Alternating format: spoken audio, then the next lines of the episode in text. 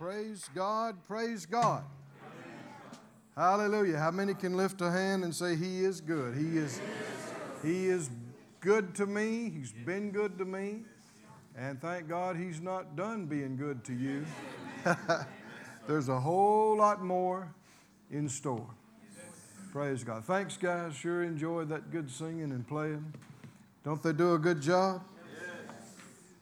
It's such a privilege to be with you uh, here in Samoa again. And thanks to Miss Patty and Brother James and the Lord. They've treated us so nice and fed us so much. And, and uh, we're not going without, we're, we're not lacking any good thing. Um, it's, uh, I'm, as I'm sitting there this morning and, and watching the videos of the ship and the outreaches and uh, thinking about what's going on here in the, in the Bible school, I'm sure we do not understand the significance of us obeying the Lord and uh, taking His word and, and preaching the gospel wherever He sends. Um, we, we know it's important, but I don't think we really have much of an idea how important it is. This is eternity we're talking about. This is the kingdom of God and the divine purpose being fulfilled in the earth. Uh, the truth is, the sad fact is, most of the billions alive on this planet don't even acknowledge God. They, they give him no time, he has them. Many don't even believe in Him, much less submit to Him and seek His will. So those who do, like you, have such a special place in His heart. He will never forget that you chose to believe in Him, and many of you chose to leave everything and follow Him fully. He will never forget it and he is not unrighteous to forget. Hallelujah. Our labor in love. So you are a wise man, a wise woman to be giving your life to the Lord and following him because it's going to be over real quickly anyway. You'll be so glad you didn't waste it pursuing temporary things like most people do. Hallelujah. Somebody say, Thank you, Lord. Thank you, Lord. Thank you, Lord. Thank you for the light and revelation to know who we are, to know what's going on, to know what's important, and to be able to redeem our time and to use it wisely. Thank you, Father. Well, let's pray and, and agree together for the next few minutes for utterance concerning the Word that you will hear not from me, but from Him. Father, in Jesus' name, we agree together as touching this thing, asking you for utterance in the Holy Spirit. Lord, that I may speak as the oracles of God, that your words may come through me. And we're asking for everybody, all of us, to have ears to hear and eyes that can see and discern and understand, a heart that can understand. Answers and direction and help, a supply of the Spirit and adding to us that will bring us up even higher. We ask it in Jesus' name and we thank you for it. Amen. Amen. Praise God. Would you turn in the scriptures again, please, to a verse we looked at yesterday morning? Colossians, the fourth chapter. Colossians chapter 4 and verse 17.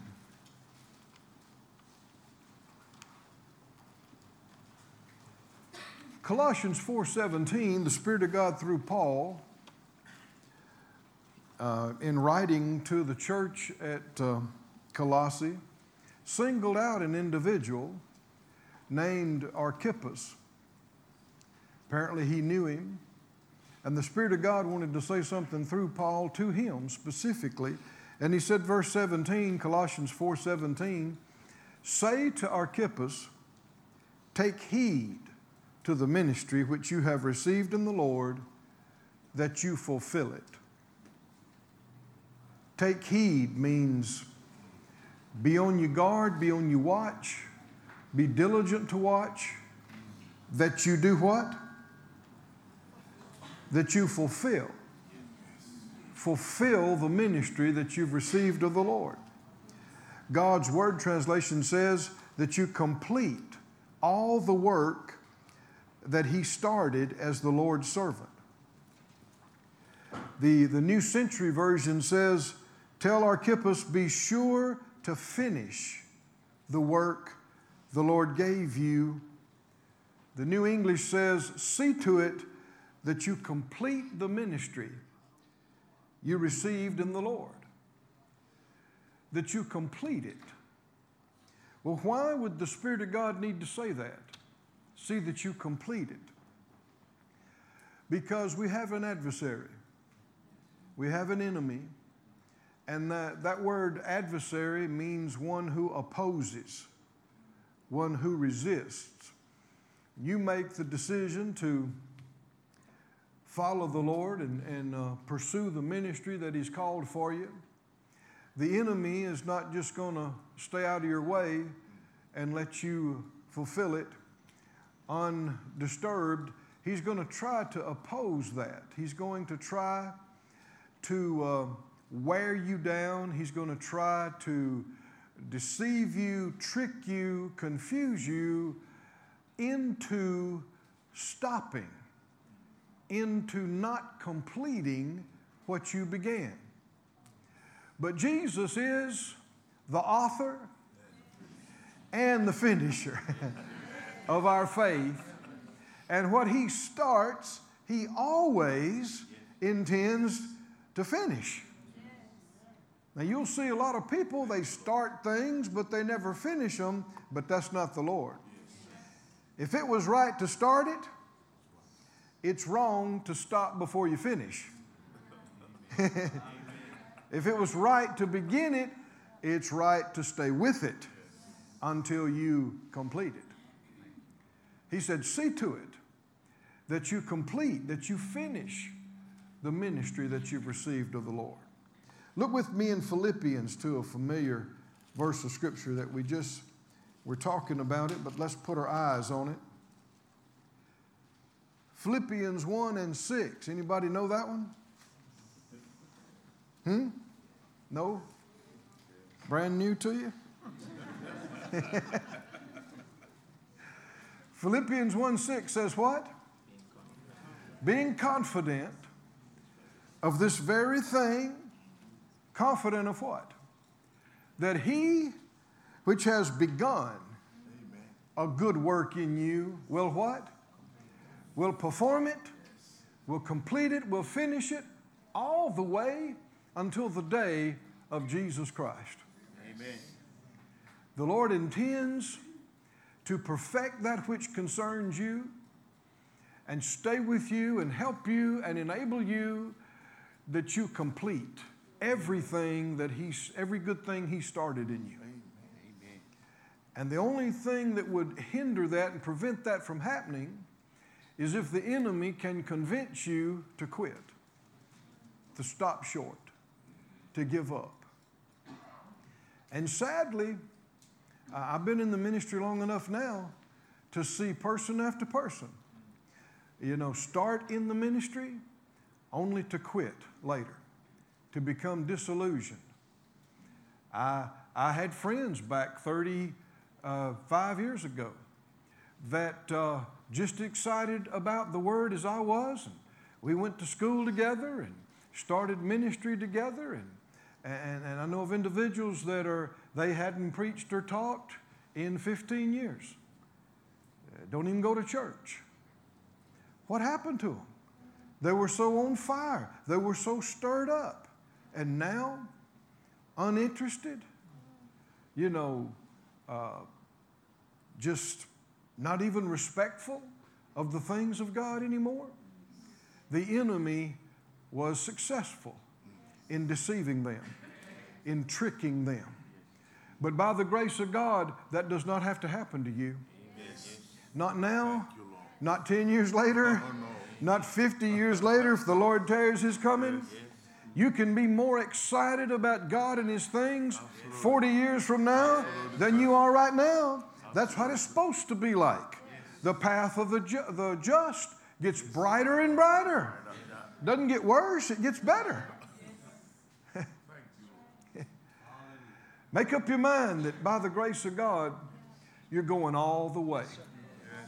Somebody say, all the way, all the way, all the way, all the way through this life, all the way till the day of Jesus Christ.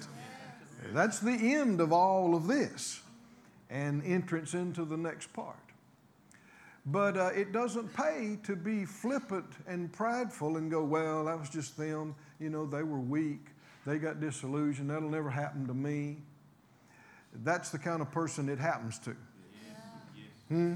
Someone who doesn't take it seriously, who imagines that they're superior for no reason, just because they're them. Well, these people were serious too. These people were excited too. But somehow the enemy wore them down over a period of years or decades until they did not complete, did not finish the ministry the Lord gave them. Now, yesterday, we talked about Martha. Huh? Anybody remember? Martha, Martha.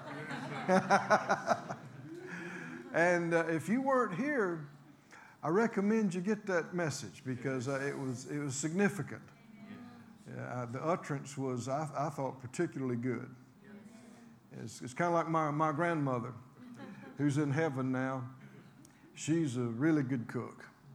And uh, back in, in those days, I, when we'd get off uh, from school, we'd go to grandma's house. and she cooked us tea cakes, cakes and, and rice pudding. Oh boy. egg pudding and rice pudding. And uh, there's none of the, there were no microwaves. There was no instant anything. And I, I, she'd be over a big pot in the kitchen sometimes. She'd be stirring. She'd go, she'd go, mmm, that is good if I did cook it myself.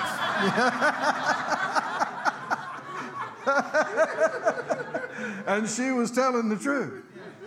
Well, yesterday, that is good if I did preach it myself. I, it, was, it was good. It was good. Thank you, Lord. Praise God. Very important, very important. Some things we talked about.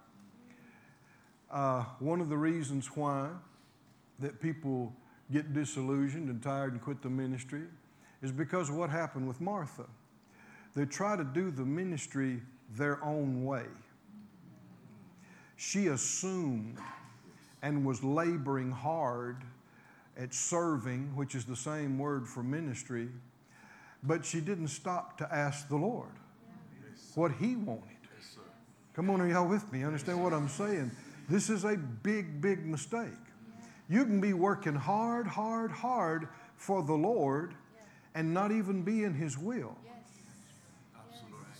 Y'all hear me, friends? Not even doing what he told you to do because you didn't stop and ask him. There was, there was a great opportunity, there was a great need. People said, Come do this, come help me with that. And people didn't stop and ask. And so they're working hard, working hard, but it seems like nobody will help me. And Martha was getting more frustrated all the time, and, and she was thinking her sister owed her something. This is how, I mean, you can't stay in that state week after week, month after month, and keep going. You'll get so fed up, you'll quit. Yes. Can you see that? Yes. But it's not the Lord's fault. She shouldn't even have been in the kitchen that day, right? Yes. She shouldn't have even been trying to do a meal. She should have taken just a moment, just a moment, and asked the Lord, Lord, do you want me to, to prepare a meal for everybody? And he'd have said on that day, No, mm-hmm. no, you just sit down here with your sister. And it would have solved the whole problem. She'd have been happy. How many think they would have eaten that day? They'd have been okay. Is that right? The Lord would have taken care of them. And uh, she wouldn't have had anything to be upset about. She would have been get, getting her spirit fed. That's how you can be sustained year after year and even get more excited. Hallelujah. We said uh, pride assumes, humility asks. You know, uh, there's a phrase in the scripture concerning David, King David, and you'll see more than once it said, He inquired of the Lord. Remember reading that? He inquired of the Lord. He inquired of the Lord as a regular thing. And, uh, you know, many times it said the Philistines, the enemy would come out against them, and David would inquire of the Lord, Do we go up against them? And the Lord would say, Go, because I'm going to deliver them into your hands. So he would, and it'd be a conventional battle, and they would win. And then he would say the Philistines came up again, and it said David inquired of the Lord again. And it happened repeatedly. And uh, then it said the Philistines came up again, and, and, and, you might think, well, I've done, I've already done this, you know, five times the last ten years. I know what to do. You go out against them, but no. Everybody say no. no. Don't assume. Pride assumes. And you got to watch about when you've been doing something for a while. Some pride can come in, and you can think, I've been doing this for 20 years. I know how to do this. but you're not your own Lord right? You're not the boss. And so it says David inquired of the Lord again, and it's a good thing he did because the Lord this time said, No, don't go out against them. Go around by the mulberry trees, right? A completely different tactic. And when you hear and see this, even though you've done the same thing a hundred times, ask. Everybody say ask. Ask. Because the Lord may tell you something completely different today. Pride assumes, humility asks. And that will that'll help uh, put a prevention from the enemy being able to discourage you because you're in, involved in something that you shouldn't be, wearing you down. Now, look with me today at another aspect of this. Go with me, please, over to, uh, um, let's see the book of Mark.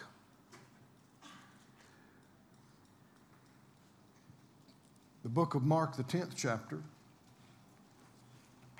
No, no, I'm still not telling you right. Need to move a little bit slower here. Luke 15, let's do that first. Luke 15. What we, uh, what we finished on yesterday was 1 Corinthians 3 says, We're laborers together with God. We don't just work for God, we work with Him. And that means we need uh, continual communication with Him every day, not just assuming, not just making our plans and working hard for the Lord. No, no. Always asking, always checking, do we continue to do this?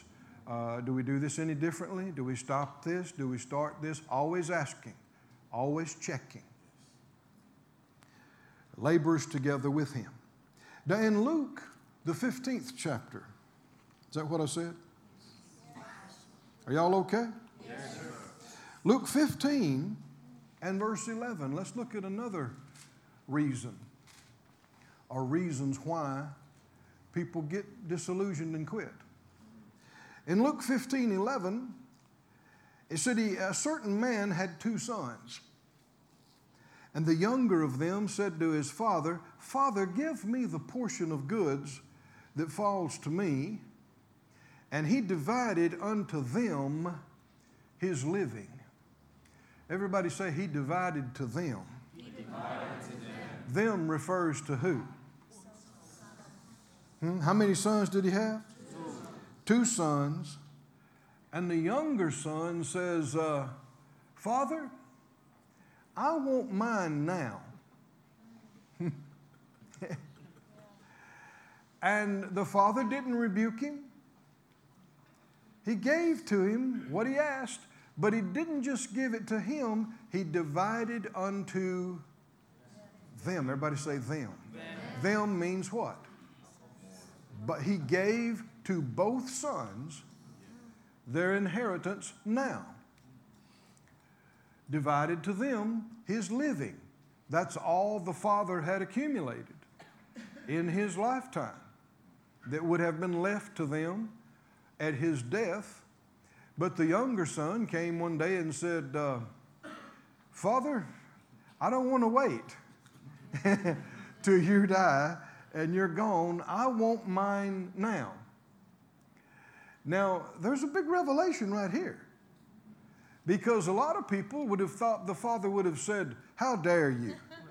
How dare you ask me? No, you'll get it due time when I'm gone, not a day before. Don't ask again. But that's not what happened. I said, That's not what happened. We call this the, the parable or the story of the, the prodigal son. But there are so many lessons here. The father was not opposed to his sons enjoying their inheritance. That was never an issue. Because he didn't have to give it to them, did he? He's the one in control. He's the elder. He's in charge. He didn't have to give them his, his life's earnings and his inheritance, but he did, simply because the younger son was bold enough to ask. the Bible, sometimes people think they're being polite, but when it comes to the things of God, the Lord tells you to step up and ask. Step up. Ask. You have not because you didn't ask. The Lord just said, uh, Ask and you'll receive. Seek and you'll find. Knock and it'll be open to you. That means you can't just sit in the corner and hope it falls on you. And hope somebody notices you. You may call that being humble, but it's, according to the Lord, it's not faith. Faith is bold, not arrogant, but bold. Another word would be confident. Faith is confident. Excuse me. How did the younger son find this confidence? He, uh, he knew who he was, he knew his father loved him, and he was not afraid to come do this. So he just, he just came to his father. He, he got to thinking one day, I know my, my father loves me. He's got all this stuff. I could be enjoying these things right now. Uh, why do we have to wait? I don't think my father wants me to wait. I'm just going to go ask. And I don't know if he told anybody else, but they might have said, Don't you ask. No, no, you better not. But he said, I'm going to ask. I'm going to ask. And so he went and asked.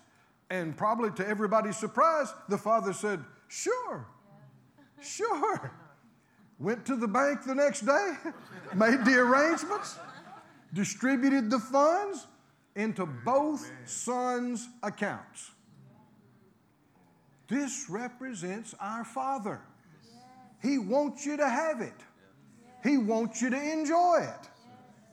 Now. Oh, somebody say now. Now. He wants you to enjoy it now. But most people, for all different reasons, think, oh, no, no, not now, not now, no, no. In the sweet by and by, over yonder. No, for those that are confident enough to step up and receive, now. Now in this time. Now in this life. How many remember Jesus said, anybody that gives up anything for the kingdom of God, they'll receive a hundredfold now in this time. Did he say it or not? Now in this time, now in this life, and in the world to come, eternal life. Somebody said out loud, now, now. In, this time. in this time. Now, now. In, this life. in this life. Now. Now. Up until this point, nothing bad has happened. Nothing bad has happened. The father, nobody made the father do this. But after this, things begin to go off. Verse 13 Not many days after the younger son gathered all together and took his journey into a far country.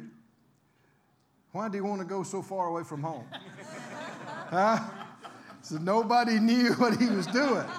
Is that right? That's why people don't want to live close to the church. They don't want to live close to family. They want to move away so nobody knows what I'm doing. he went into a far country and there wasted his substance with riotous living. We could say wild partying, wild living, sinful partying. And the scripture said he wasted it. He wasted his substance. Let me talk about this just a little bit. Sometimes people uh, are, are so uh, fixed on, afraid they're going to waste some money doing the church things or the ministry things. Maybe, maybe we might have spent too much on that carpet. We might have spent too much on that air conditioning. no, it's worth 10 times what you paid for. we might have spent too much, might have spent too much, might have spent too much. You can't spend too much, you can't waste money on accomplishing the Lord's will. Oh, did you hear that or not? I don't care if you paid too much. If you paid twice too much, it wasn't wasted if it accomplished the will of God. Hmm? I know uh, some years ago I was seeking the Lord about what to believe for in our ministry on some financial things. And I said, Well, Lord, uh, uh, you know, it, it, it costs this much or, or it's going to be this much. You know, He creates planets, right? so, so what would an, you, you can't come up with an amount big enough for the Lord to go, whoo, that's a lot. Never happened. Never happened. And this is what he said to me. Now, he talks to you the way you understand. He said, Keith, I don't care how much it costs. Just get the job done. I don't care how much it costs. Is that true or not? I see a lot of you looking at me like, mm, I don't know about that. Well, now, come on, think about this. What if you were working with a multi-billionaire? A multi-billionaire, and you come to him and say, look, it's going to cost $25,000 instead of $15,000. And he's a multi-billionaire. Billionaire. Might he say to you, look, I don't care how much it costs, just get it done. Well, God's not a multi-billionaire. He's not a multi-trillionaire. Come on, you with me? Why wouldn't he think that way? What does he care about a few dollars? Huh? US or Samoan? right? Or Japanese yen? I mean, what, what would he care if you spent 10 times too much? Would, would it really upset him? Would he, would he be half a day at the right hand of the Father going, they wasted that? That was just, that was. They paid an extra $5,000? That is the trivial thinking of human beings. On the other hand, on the other hand, you can scrimp, you can save, you can negotiate until people sweat and cry, and you can get the best deal in the world, and you can have saved 50%. But if it wasn't accomplishing the will of God, the whole thing was waste. Can you see this, friends? The whole thing was wasted. You can't waste money accomplishing the will of God. If it, if it winds up accomplishing what God wanted, don't you think twice that I might have spent a little too much, might not have got the best deal, or you can't waste money doing God's will, accomplishing His will. But if it wasn't God's will, I don't care how many people worked, how much money was saved, all of it was a waste. And I don't know of any place in the Word that tells us we're going to get rewards for how much money we saved. Do you? Is there, you know, many scriptures about eternal rewards for how much money you saved. Brother Kenneth Copeland said years ago, he kept hearing people say, you know, we want to I'm going to save the Lord money. We're not going to buy the best piano. We saved the Lord $1,000. We're not going to get the best carpet. We saved the Lord $5,000. We're going to, you know, not make that church that big. We saved the Lord, you know, $50,000. And, and he said, the Lord said, when am I going to get all that money that they're saving for me? He's never going to see that money. Is that right?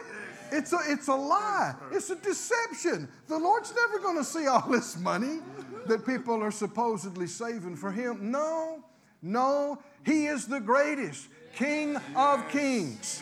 His things ought to be the best. We can make them. Is that right? With no concern about spending too much and then believe God that next year and next 10 years we can do it even bigger.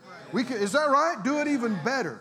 There's nothing more important going on in the earth than the will of God, than the advancement of the kingdom of God, than the preaching of the gospel. You can't, you can't spend too much on it. You can't waste money if it accomplishes His will. Well, the reason why all of this was wasted is because He's not even trying to do the will of God, right? He's left the Father's house, which represents the Father God.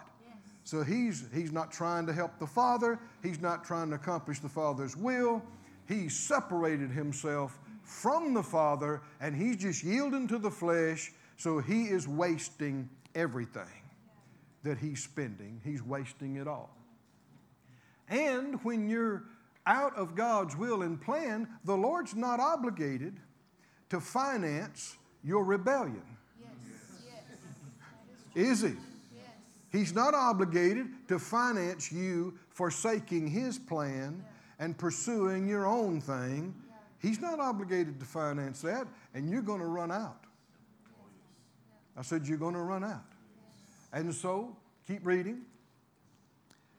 It said he, he wasted his substance with riotous living, and when he had spent all, he spent it all. Same time, there arose a mighty famine in the land. Bad timing. Is that right? You're in the wrong place at the wrong time. You run out of money just as the economy collapses. this should be a wake up call, right? Where we have missed God somewhere. And he began to be in want. Keep going, verse 15. And uh, he went and joined himself to a citizen of that country and he sent him into the fields to feed uh, swine, to feed pigs. Now, when you are forsake, have forsaken the will and plan of God, and you're at the wrong place, then you will, in your need, you'll make wrong alliances. Can you see this, friend? You'll reach out to the wrong people. He shouldn't have been involved with this. Verse 16, it said, He, uh, he fain would have filled his belly with the husks that the swine did eat, and no man gave to him. He was he ran out of money days or weeks ago, and he hadn't, hadn't even had enough to eat. And he, he, he finally got a job feeding pigs. He's so hungry that when he puts the pig food in the trough, he's thinking, that looks pretty good. that's, that's, that's a pretty good thing right. He, he wants to get in the trough with the pigs. Forsaking God will bring you low. Is that right? Will bring you so low. Abject poverty, not enough to fill his belly. No man gave to him. See, the, the way it works in the kingdom of God is sowing and reaping the Lord deals with you, you sow in church to ministries, but also to each other, yes. to individuals as the Lord leads you. Yes. And when you obey Him in that, He deals with people to give to you. Yes. You don't pull on people, but He deals with people in the right place and time. And if He's not dealing with people to give to you, then something's wrong on your end. Can you see? No man gave to him. Why? he's not trying to do the will of God. He hadn't been sowing his money, he's been blowing his money. Is that right? and so nobody is giving to him because he hadn't been giving. He's only been focused on how much of a party he can have. And of course, when you got plenty of money and you want to party, you got a lot of friends. Is that right? All the party friends showed up and until the money was gone and then they're gone. And sometimes people say, Well, I thought we were friends. Yeah, you thought wrong. they never were your friends. A lot of times people get so heartbroken. I thought we were friends. No, you just were foolish. They never were your friends. They were along for the ride as long as it benefited them. A lot of messages in here, isn't there? no man gave to him. Verse 17, and when he came to himself, I heard one fellow preaching this, and he said uh, he took off his watch and he sold that because he ran out of money. And then he, uh, he took off his coat and he sold that. He took off his, uh, uh, you know, other parts, and, and then he finally, he took off his shirt and he, came to himself.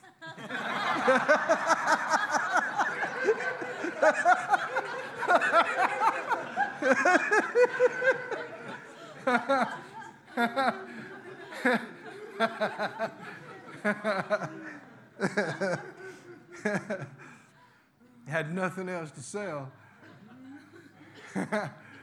you know, sometimes um, family and friends get in the Lord's way.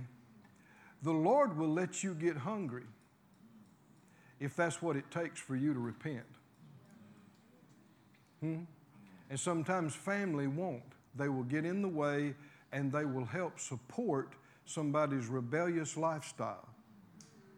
And the enemy will use that to rob mothers and fathers and brothers and sisters of money that should be going to other places. You need to be led with family, just like with anybody else. that was a little weak. the, the resources, the money, the funds, the things that come into your life, the Lord gave you. Yes, Should you ask Him about how to disperse them? Yes. Should you? Beware of somebody coming and putting pressure on you and pulling on you. Yeah, but they're family. Yeah, but they're this. You better ask the Lord. You better check in your heart. And there'll be times He will deal with you to say sorry. No. No. Yeah, but yeah, but we're friends. Yeah, but you, you, you can actually be supporting an ungodly rebellion. Come on, can you see this? They're running away from God. They're, they're rebelling against God. You do not want to finance that. You don't want to support that. If they'll repent and come back, He'll take care of them. Is that right? He's bigger than you. We all have the same source. They got the same source you do, whether they're acting like it or not. We all have the same source. Don't let anybody make you their source and pull on you and go, You have to give me, you have to, I need this. No, you should be led by the Spirit with everybody including family and friends, everybody. And I'm not telling you that'll be easy. There'll be times that's not easy. It's hard. People may cry and they say, Well, I thought we were friends. I thought we yeah, but if they thought if they were thinking right, they'd never be pulling on you like that. Yes. They'd never be pressuring you like that. You're not their source, never were. Yes. Is that okay? Yes, sir. He said, and he came to himself, that's, that's the thing. Where, where was he days before? He wasn't at himself. Hmm? He, he had a, a, an awakening, a realization I've missed it. I have really messed up here. He said, uh, my, my father has all kind of staff and employees they, they got bread enough and to spare. They eat good at Father's house. Here I am starving, feeding pigs, and nobody will give me anything. I'm perishing with hunger. He's having a, a, an awareness I've been a fool. This is repentance. And repentance is necessary before you can help someone. I want you to notice now, I know you guys are Bible students, you've read this before, you know about this. The father did not chase this young son. Yeah. Yeah. Can you see this? Yeah. He did not chase after him and go to this foreign city and find him in the midst of these parties and say, Please, please, son, stop doing this. Please come home. Please come home. He did not go after him. He did not chase him. He did not beg him to come home. Come on, can you see this? Why? It would have done no good for him to do so. Until this young man is ready to repent on his own, you can't help him. The Father himself can't help him. Come on, can you see this? Different ones of you will be pastors. Different ones of you will be, you know, leaders of ministries. And, you know, people in the churches. There are times, you know, a church is, is a family. It's supposed to be a family. And uh, the pastors are supposed to be the, the, the, father and the mother, and the older Christians are supposed to be the older brothers and sisters. It's a, and you help, help take care of the babies. It's, it's a family. But there'll be people like this young man that'll get a wild idea. They want to leave. And so they leave. And even though you love them, don't just chase people. Y'all hear me, friends? Yes, you can wind up misrepresenting the Lord. Hmm? Because the truth is, the church will go on without them. Is that right? And depending on how much they were doing, might not even be missed that much as far as their contribution. But they need the Lord so much more than they realize they need Him. But unless they're willing to repent, don't just beg them and plead with them and, and chase them. It can, it can do no good, and you can actually be misrepresenting the Lord because they need to change. They're the ones that's in the wrong. They need to change. When he came to himself and he said, uh, This is crazy. I'm, I'm starving, and, and the guys that work for my dad are eating good. I'm going home. This is where your life turns around. Hallelujah. I'm going home. I'm I'm going to get up. Verse 18, I'm going to my Father. How many know everybody needs to come to the Father? Everybody.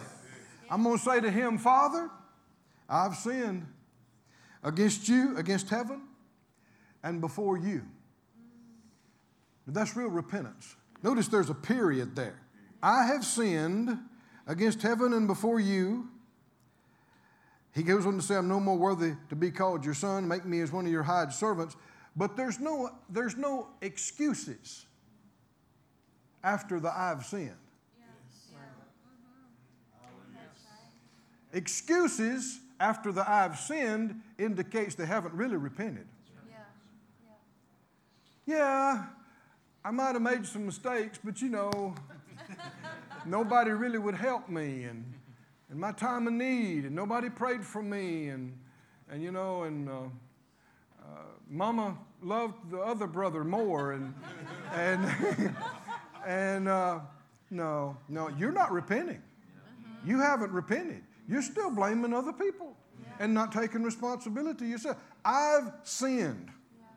No excuse. It was wrong. I repent. Period. Hmm? If, if it's not that way, it's not repentance. And so that's what he did. And uh, he said, I'm, I'm going to tell him, I, I've sinned against heaven, and before you, I'm no more worthy to be called your son. Make me as one of your hired servants. He arose, came to his father.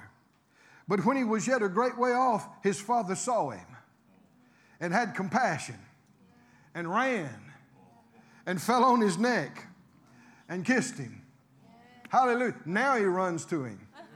Why? He knows something's happened. Right?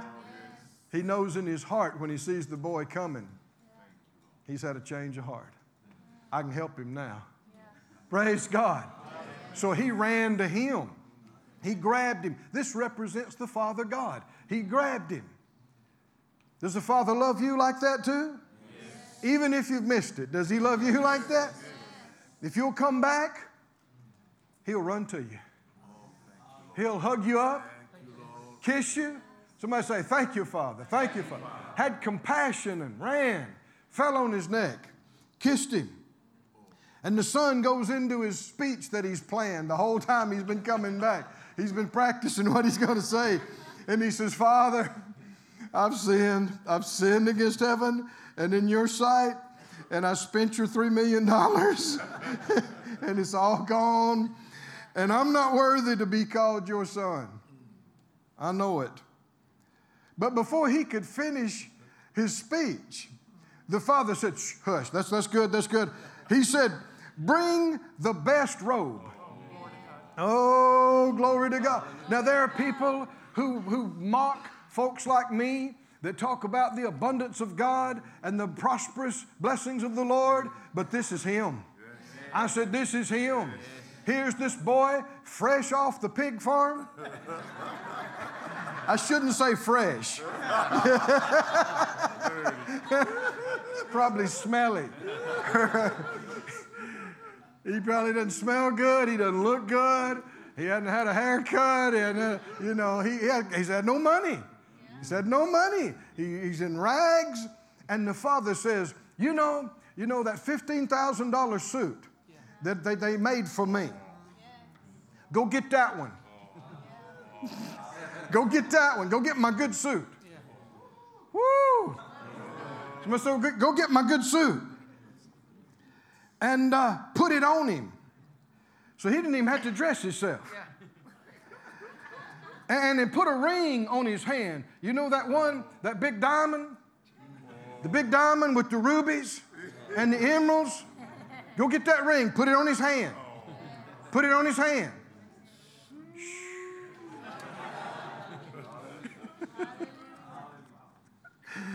and you know my crocodile shoes.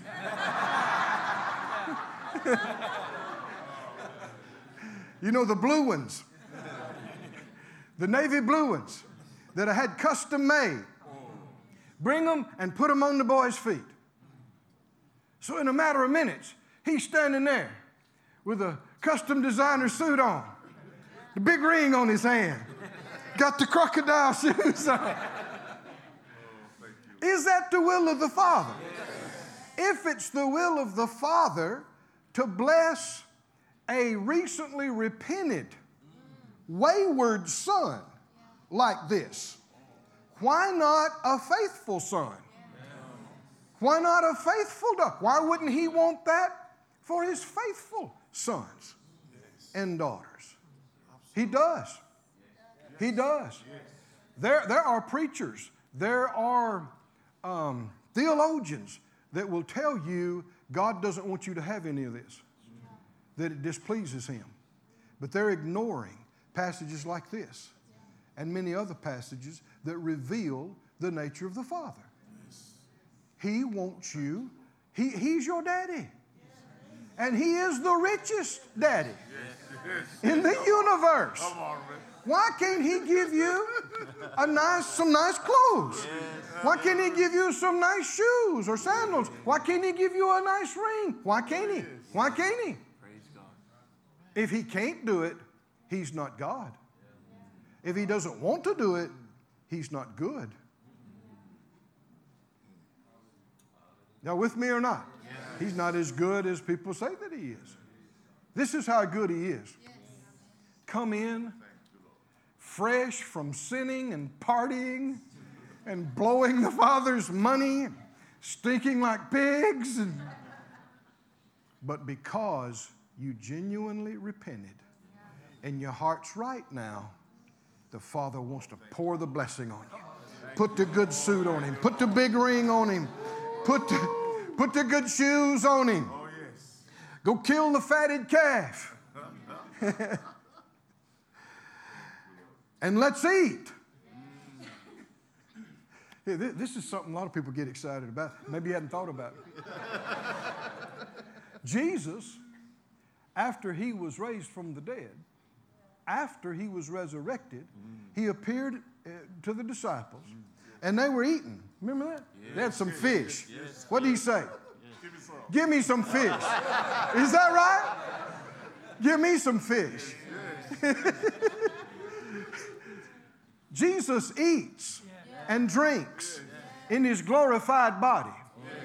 And right after we get to heaven is going to be the great marriage supper. So, how many think the Lord knows how to put on a supper? You, you hadn't seen a supper like the Lord's Supper. We will get to the Lord's Supper and we'll look down the table and we'll go, how far, how long does this thing go? How many think the Lord's table is full of provision? Full of the best. Of the best. Well, he's, he's not just going to be that way then, he's that way right now. He never changes. And he's told us to pray, Thy will be done on earth as it is in heaven. He doesn't have two separate wills. He, he never changes. So you will get, you and I will get to eat and drink in our glorified bodies. And we won't have to be concerned about too many calories.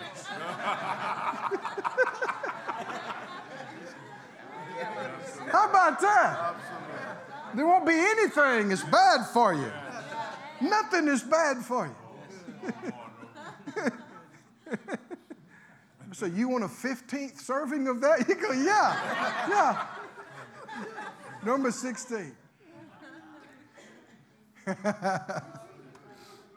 In Father's house, there's best of the best. Hmm? The best robe, the best suit, best ring, best shoes, best food. He said, Let's eat, let's drink, let's be merry. God knows how to party. Do you believe it? You, oh, the devil did not invent partying. He messed up partying. He, he perverted partying. God knows how to party. Oh, knows how to have real fun without getting it all twisted, messing it up. God, did you know God's funny? he will. He's told me some things before. I just could hardly believe it was him telling me that. And I laughed and laughed. He's funny. But there'll never be anything that runs anybody down about his humor.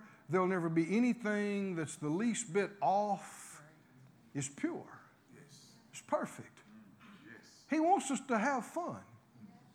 He wants to have, like our brother was reading from John, have and enjoy life to the full until it overflows. It's a bad witness for Christians to be sad. Hmm? There are people who are not Christians because they have relatives who are. And they think, man, if being a Christian is being like Aunt so and so or Uncle so and so, then forget it. I know because they're so grumpy and they're so ill and they never have a good time. Everything's a sin and you can't do anything and you can't have anything, any fun. That's a misrepresentation yes. of God. God is fun. Yes. He is life. Yes. Life. Talk about the life of the party. That's God. So he said, let's, let, us have, let's have fun. Let, let's eat. Let's be merry. For my son was dead He's alive again. He was lost. Now he's found. And they began to be merry. Now his elder son was in the field. All of this is representative of the Father God and his sons and daughters. Elder son was in the field, Father's field, doing the Father's work. He didn't leave, he stayed. And uh, as he came and drew near to the house, he heard music and he heard dancing. Now, that's some dancing when you can hear it. you can hear it before. That must have been Samoan. Is that right? Because you know, when you slap on your chest and you, is that right? He could, he could hear the. I just found that out right now. if you could hear the dancing, man, they were stomping with their feet, slapping with their hands.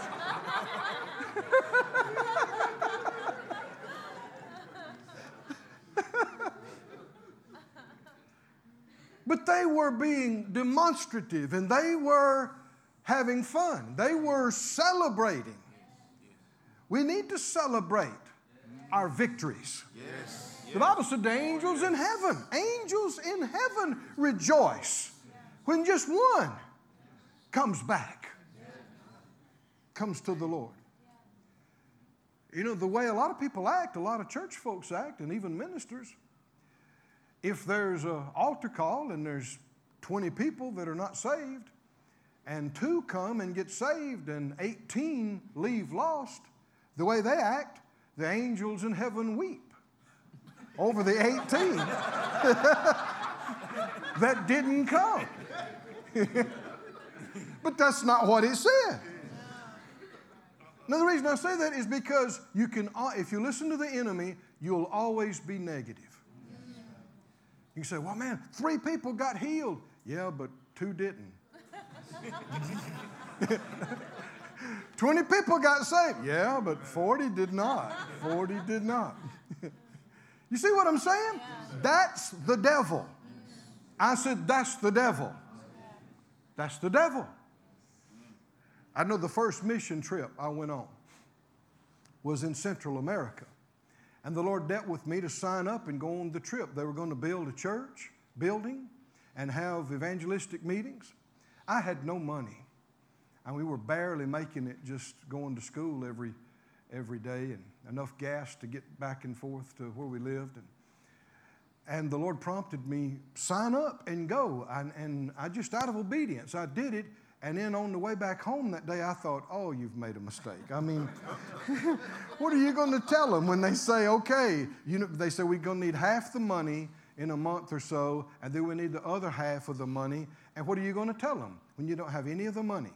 And they'll say, well, why did you sign up? And so the enemy was bringing these thoughts to my mind. And so I, I cast them down, and, and I thought, well, if it's the Lord, and actually the Lord gave me the scripture in Corinthians, he said, Who goes a warfare at his own charges? Anybody remember that? Who goes a, a warfare at his own charges? And he reminded me when uh, I was at home, my, my folks had a farm, and we had some milk cows, and we had some beef cows, and we had some, uh, we grew some crops. And so my dad would send me to town to pick up some things for the farm, maybe some fertilizer, maybe some other things. And so the Lord reminded me, He said, when you went on a, a, a, a job for dad, for father, He said, uh, whose truck did you drive? I said, well, it was daddy's truck. Whose gas did you burn? I said, it was daddy's gas. He said, who paid for the fertilizer? I said, well, that's daddy. He said, what else did you do? I knew what he's talking about. I went by the Crestview. The Crestview was a hamburger place. and I got a hamburger and a milkshake. Daddy also paid for that too.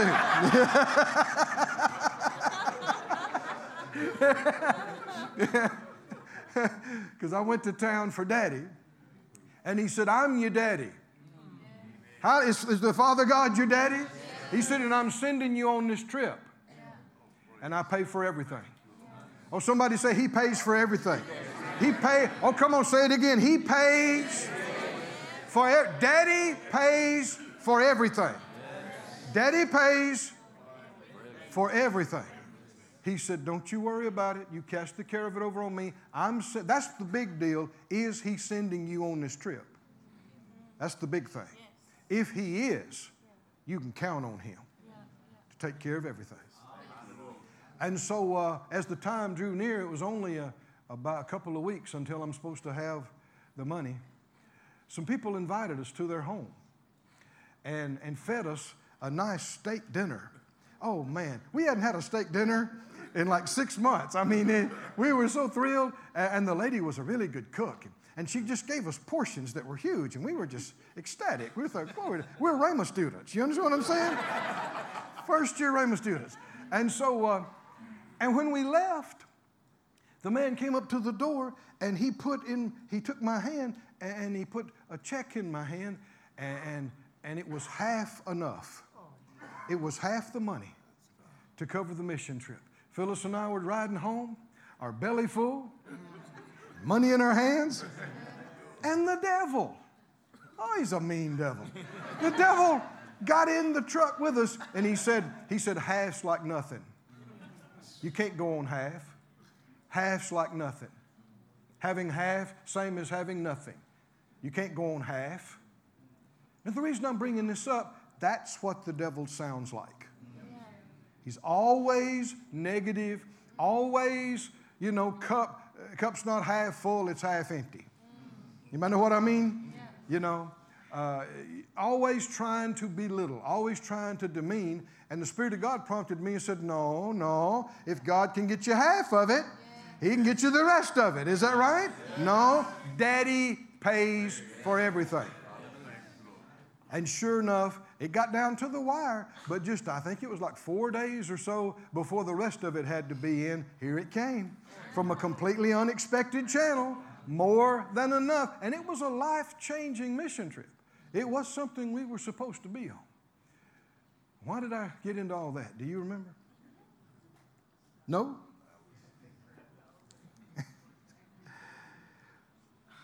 Daddy pays for it all. The Father's house is full of every good thing. His will is the best. And you can't waste money if it accomplishes His will. The elder son hears the Samoan dancing and the music at a distance before he gets there and he thinks, What is going on? What is going on? And he gets there and he called one of the servants. He said, uh, What does this mean? And he said, Your brother has come home because they hadn't seen him in, I don't know, months or, or longer.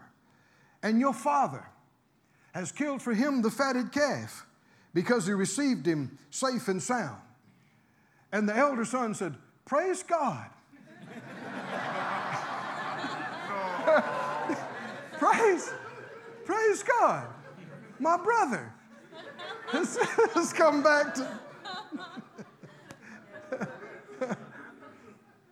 Now, you may think I took a big side journey on this, but I'm still talking about why people quit the ministry, why people don't fulfill their call in ministry in life. He said, uh, when he said he received him safe and sound, he was what? He was what? Angry. Angry because somebody repented and came back to God. This is how twisted your thinking can get. Even a Christian who's not a baby Christian, an elder son. Come on, can you see this? Not a, not a baby, not an elder son, somebody who's been faithful, who didn't leave father's house. He came in from father's field doing father's work. Come on, can you see this? but he's not enjoying the ministry. Is he? He's not enjoying. You can see that further in just a minute. He's not enjoying being faithful. He's not enjoying helping complete Father's work in the field. And when he hears that his young son, his younger brother, who took half the money, and he had heard some reports, you can see it later, some, some word had got back to him that his brother had moved to Sin City. and he heard of the parties, and he heard of the wildness, and he heard of the money they were blowing, and how that he bought expensive cars, and he did this, and he did drugs, and he just went crazy, and he did all that. And now he's back, and daddy did what? He did what? Not, not the new Armani suit, the, the new custom, the new crocodile shoes, the, the big ring, the veal, the beef. And they're dancing for him. Mm. Man, he, he his neck swelled up. and, the, and his face is ashen. And he wouldn't go in the house. He wouldn't get any closer. And the longer he hears this music and dancing, it's just making him mad. He's just out here fuming. He wouldn't go in. Now, again, let me remind you elder Christian, faithful to serve the Father. Come on, can you see this? And yet, so wrong, so, so wrong. The Father came out. Isn't the Father merciful? He not only came out for his son, young son who'd been living ungodly and finally came home smelling like pigs, but he came out for his elder son who's having a bad day, thinking wrong, yeah. and entreated him. That's kindness.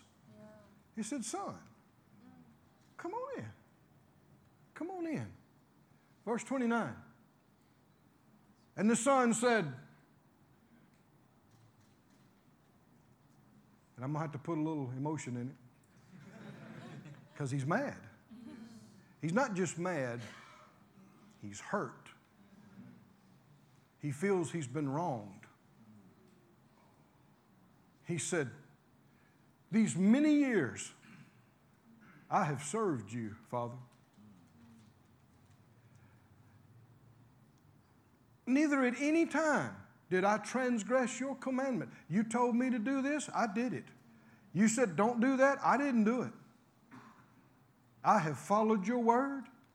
I have obeyed your command at every turn.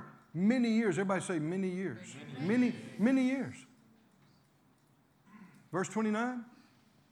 And yet, you never gave me even a little goat so I could have a party with my friends. You never gave me a, a suit. You never gave me a ring. You kill for him the fatted calf, you wouldn't give me anything. What if I want to have a little get together with my friends? You never gave me anything. Somebody say, lies. Lies. Lies. Lies. Let's go back to the beginning of the passage. Hmm? What did he do? What did Father do? Huh? He gave it to the younger son and was going to do something else with the elder son later? No, no. He divided unto them his inheritance. So, what this elder son is saying is absolute lies. I said it's lies. And you can hear what is, who is the devil? He is the accuser. He's the accuser. And what's this elder son doing? He's accusing his father of being unfair and being unjust and playing favorites and not caring about him and not taking care of somebody that sticks by you and somebody's faithful, not even caring. Lies, lies, Lies. Somebody say lies. Lies. And this is why even some good people who are faithful and consecrated for many years wind up quitting. Because, very similar situation, you know, Martha thought Mary owed her something. Remember that? That's an indication of deception by the enemy because everything from God is by grace. And that means it's not owed to you, it's a gift that you don't deserve. Can you see he's thinking the Father owed him something that he didn't do for him? He's thinking the Father owed him, owed him. And here is a, a lie that the enemy has convinced so many people. He's waiting on the Father to give him what the Father has already given him.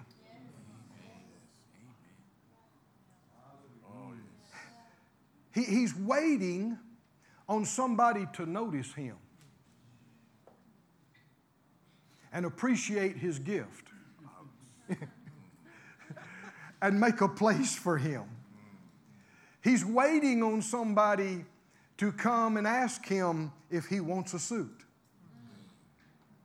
He's waiting, thinking he's being humble thinking he's being a good elder son. He just gets up early, he goes into the field, he works hard all day, he does what the father says, he doesn't sin against the father, and he keeps waiting for somebody to give him a fatted calf.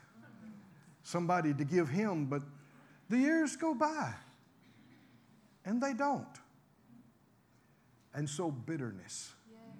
Did you hear that word? bitterness begins to take root. And even though he's still going through the motions, he's choking on it. He gets up. Can, can, you see? In fact, let me read this to you from another translation. This is not something that happened that day when the younger son came back home. This had been going on for some time to get to this point. In fact, the Wuest translation of verse 25 says it like this He, the elder son, flew into a rage that was the explosive outlet of long-time resentment against his brother, a resentment that had been smoldering in his breast. You can see that. He's out in the field. He's hot. He's sweating. He's getting the, what, taro?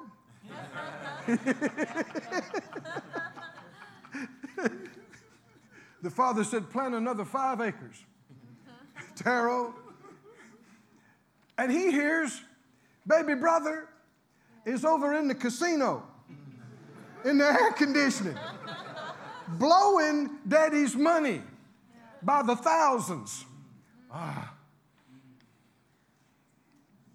And then when the boy shows up, after having spent all the money, and the father does this for him, it just is too much. the NIV says, He said, Look, all these years I've been slaving for you. I never disobeyed your orders, yet you never gave me even a young goat so I could celebrate with my friends.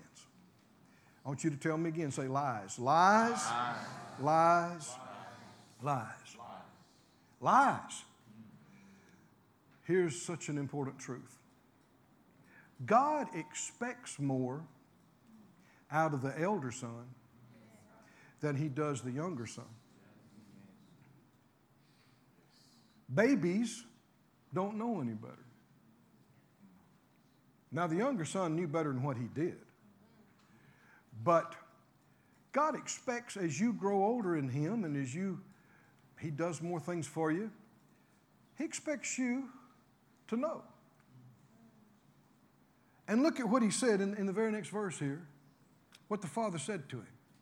When he, when he accused him of not caring about him, not caring if he had been faithful, never given him anything. What'd the father say? He said, uh, verse, well, let me, let me read the rest of it. Verse 30, he said, As soon as this your son, your son, wouldn't even call him his brother, your son, which has devoured your living with harlots, you kill for him the fatted calf. And the father said, I am so sorry. I am so sorry. I have not appreciated you. I've taken you for granted. I should have thrown some parties for you. I, I should have asked you, did you want to wear my suit? I should have, I should have. No. Somebody say, no, no, no, no. Especially as you grow in the Lord, you should know. You don't wait on somebody to notice you. Yes, sir. You don't wait on somebody. You know, we, have seen this, and I'm sure you've seen it. You know, I, I was at Rhema for, for a number of years, and uh, you hear sometimes people graduate, and, and you ask them, you know, a year later, well, what's going on? I'm just, you know, waiting on the right opportunity, you know, waiting on something to open up. No, you better get out there and go. Wait, waiting on some funding, waiting on somebody to underwrite my next project. That's not how it works. Is everybody awake or not? That's not how it works. You've already got your underwriter. That was weak. How about everybody on the back row? You've already got your source, your underwriter. It's up to him who he uses and how. That's not your job. But you can't wait till all the money comes in first, then you're going to decide to go do something. That's not how it works. You don't wait for somebody to notice you. I know when I first, you know, uh, started preaching and teaching, I felt like I almost needed to pay them to listen. you might know what I'm talking about? I mean, where's the big offering? Hey, we grow up together right? I mean, some of the churches I ministered in, you know, 35 years ago, they, they were very, very small. They had, one of them had 15 people. One of them had eight people, and six of them were family.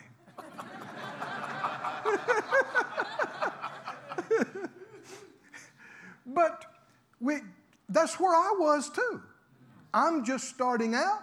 They're just starting out. Now, some 30 years later, some of those churches that were 25 and 30 are big churches, and now my ministry is more well known. Can you see that? We grew up together. But you don't try to just skip everything and go, no, I'm waiting for the big invitation. And I'm going to pass up. You better take what's available to you. Come on, y'all, listen to me. If it's two people on the street corner and they want to hear, come on, are y'all with me? And don't be hung up on, well, how much am I going to get? And, and can you pay for this? And can you pay for that? See, that's that same idea waiting on somebody to notice me, waiting on somebody to give me something, waiting on somebody to give me the place. No, the principle of faith is that you fight the good fight of faith and you lay hold. There's somebody say, lay hold. Remember, the Lord gave the promised land to the Israelites? He said, I have given it to you. Was that the end of it? Nope. Nope. Next, what did he say? Go, go up and possess it. Come on, say everybody say possess it, possess it. Uh, just because God has given it to you does not mean you'll ever experience it. Does not, does not mean you'll automatically enjoy it. You have to, by taking steps of faith, lay hold of it and you don't wait until the money comes in first. You don't wait until somebody acknowledges you and is going to put you in their organization or any of this kind of thing. You don't wait on anybody for anything. I'm going to say that again another three or four times. Are y'all with me or not? You don't wait on anybody to notice you. or give you money or support you. You don't wait on anything. You seek God until you hear from Him. Is that right? And then you take a step to try to do that. You take a step to endeavor to do that. And you go as far as you can. Hmm? Our first church that we uh, started there in Branson uh, we'd been in the ministry already for 20 some years. But we went there, and the Lord prompted us after a while that we were to purchase a building. It was 10 acres and uh, seat 3,000 people. We had no congregation.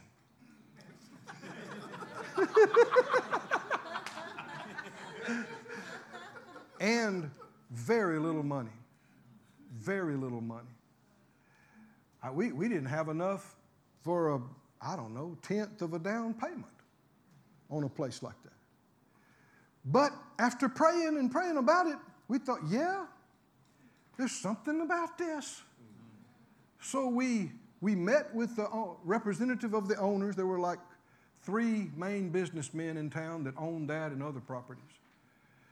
And so uh, they met with us, Phyllis and myself. We sat down.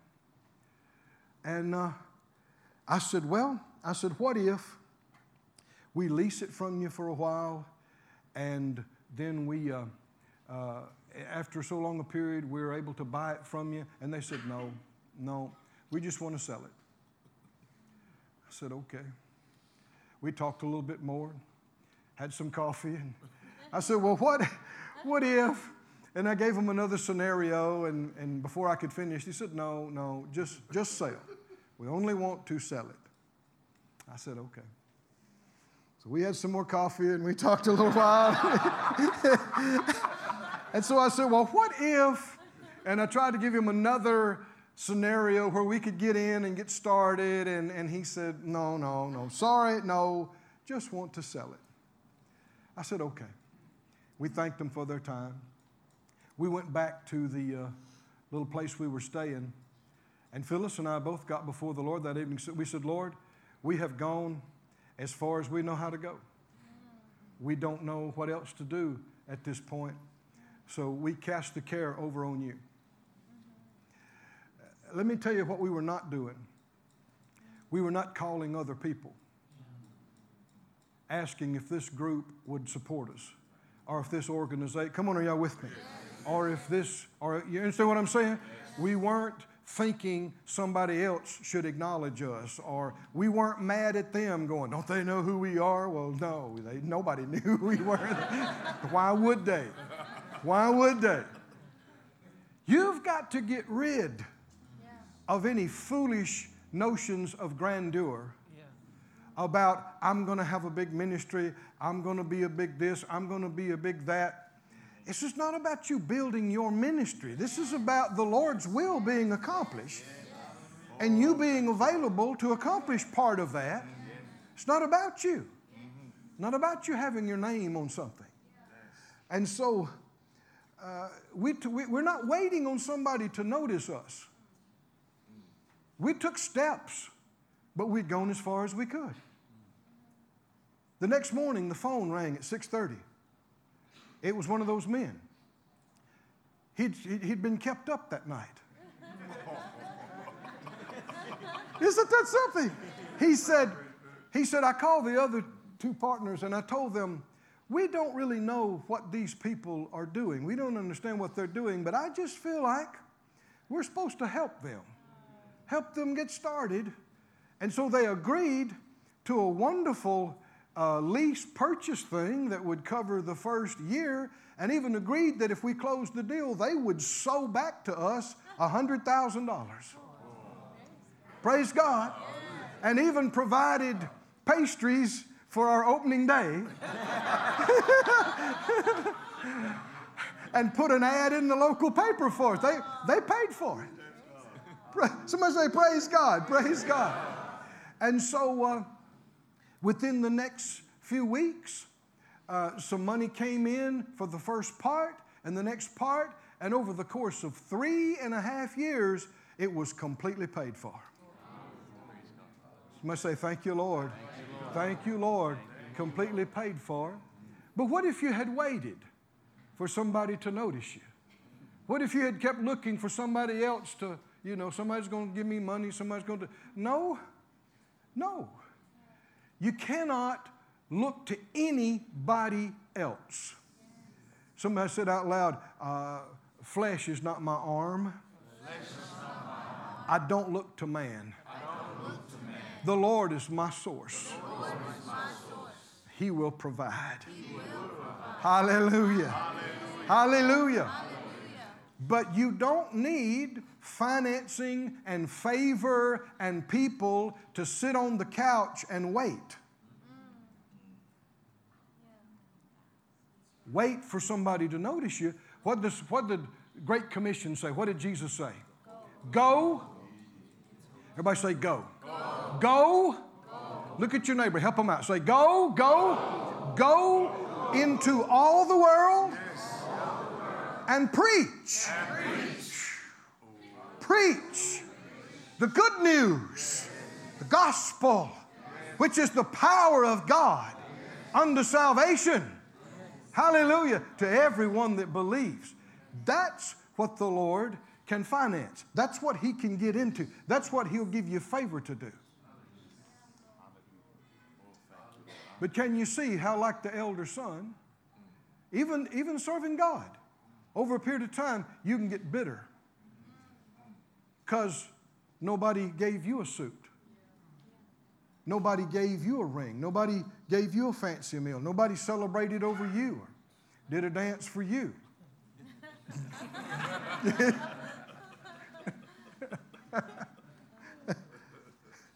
but can you see how subtle this evil thing of thinking somebody owes you something is?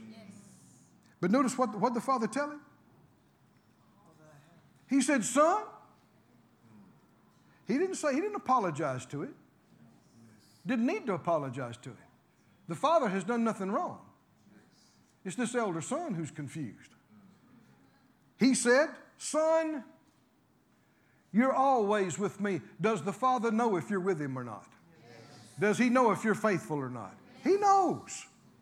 He's not unrighteous to forget. He said, You're, you're always with me, and, and I'm going I'm to start giving you more. No, all that I have is yours. And there's actually some reproof in this. He's saying, basically, he's saying, What do you mean? I never gave you anything. Everything I have is yours. What, what's the understanding here? Here's what the elder son didn't, didn't get. He could have been having a party every week. he could have been wearing clothes, good clothes. Amen. Amen. Every week. Yes. He could have had good shoes. he could have had good rain. Come on, y'all with me? Yes. It's been his all the time. He hadn't had the faith to lay hold of it. He's waiting on somebody else to notice him, waiting on somebody else. Oh, friend, make up your mind. You're not waiting till tomorrow or next year. The devil will say, Yeah, but you're just a Rhema student. You're just a Rhema student. You don't have much. You can't expect to have much. Lies. Oh, come on. Some, you're not helping me enough with this. Lies. You are a child of the Most High God. Your daddy is the richest father in the universe. And all that he has is yours. Most people don't believe that. They don't believe that at all. But you could, pipe, you could pipe up right here today in class and go, I believe it. In fact, in fact, I take my robe now. I'll take my suit now. No, somebody's not hearing me. You're not, you're not hearing me. I, am talking about before graduation. I'm, I'm, talking about. I'm talking about before the years. I'm, I'm talking about now. I'm talking about here and now. All that I have is. Not one day, not someday, Not I'm going to do great things for you later. No, it's yours now. And he's, he's there's some reproval in there. What do you mean? I never gave you anything. I know you're with me. I know everything you do, boy. And you're talking about, I never get everything I have is yours. What does that mean? You could have accessed it anytime if you hadn't been believing lies, if you hadn't let your heart get bitter, if you hadn't been judging other people's blessing. Would you look at that? Would you look at that? Backslider, come in here, repent three minutes and get healed, and God gave them a car next week. I've been, I've been wanting a car for 10 years. I've been faithful. I hadn't backslid. or read my Bible every day. Yeah, but you hadn't acted on what's been given, on what belongs to you in Christ. You haven't dared to claim one. Oh, somebody say, claim one. Claim, lay hold of one. I lay hold of X amount of money out of this world system. I, I believe I receive it right now. I lay hold of some new clothes. I lay hold of a, a bicycle, a motorcycle. I lay hold of a car. I lay hold of a place to live. Come on, y'all listening? Oh, yes, sir. The elder son could have had music and dancing every Tuesday night. every Tuesday night. Everybody come over. Why? Daddy's paying. Daddy's paying. Eat all you want. Could have had a new suit every week. Huh? Yes. It's sad how Christians are going without. Doing without, and how over the years they get bitter about it. And when they see somebody bold enough and with faith enough to rise up and ask and lay hold, oh, it makes them mad. It makes them mad when it should be a revelation. Yes. Hey, yes. why haven't I been doing that? Why don't I do that? Yeah. I know uh, uh, there's a minister in the States. Uh, some of you may have heard him and seen him. His, uh, his name is uh, Brother Leroy Thompson. And he's a minister in uh, South Louisiana. And he got a real strong Cajun accent. And him and his boys were traveling and they saw a, a, nice little mid-sized jet airplane, and, and they let him look at it. And he's, he'd been preaching and traveling for years, and they had a little bitty plane, but this was a, this was a, a nicer one. And he went, to, he went to it and looked at it. He walked through it. He turned to his boys. He says, why we can't have one of these? why we can't have one of these? By the end of the year, they had one of these. Instead of getting jealous, instead of getting, come on, y'all with me?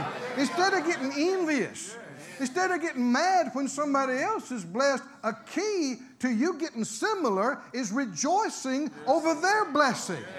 Is that right? What the elder brother should have done was said, Oh, baby boy is home.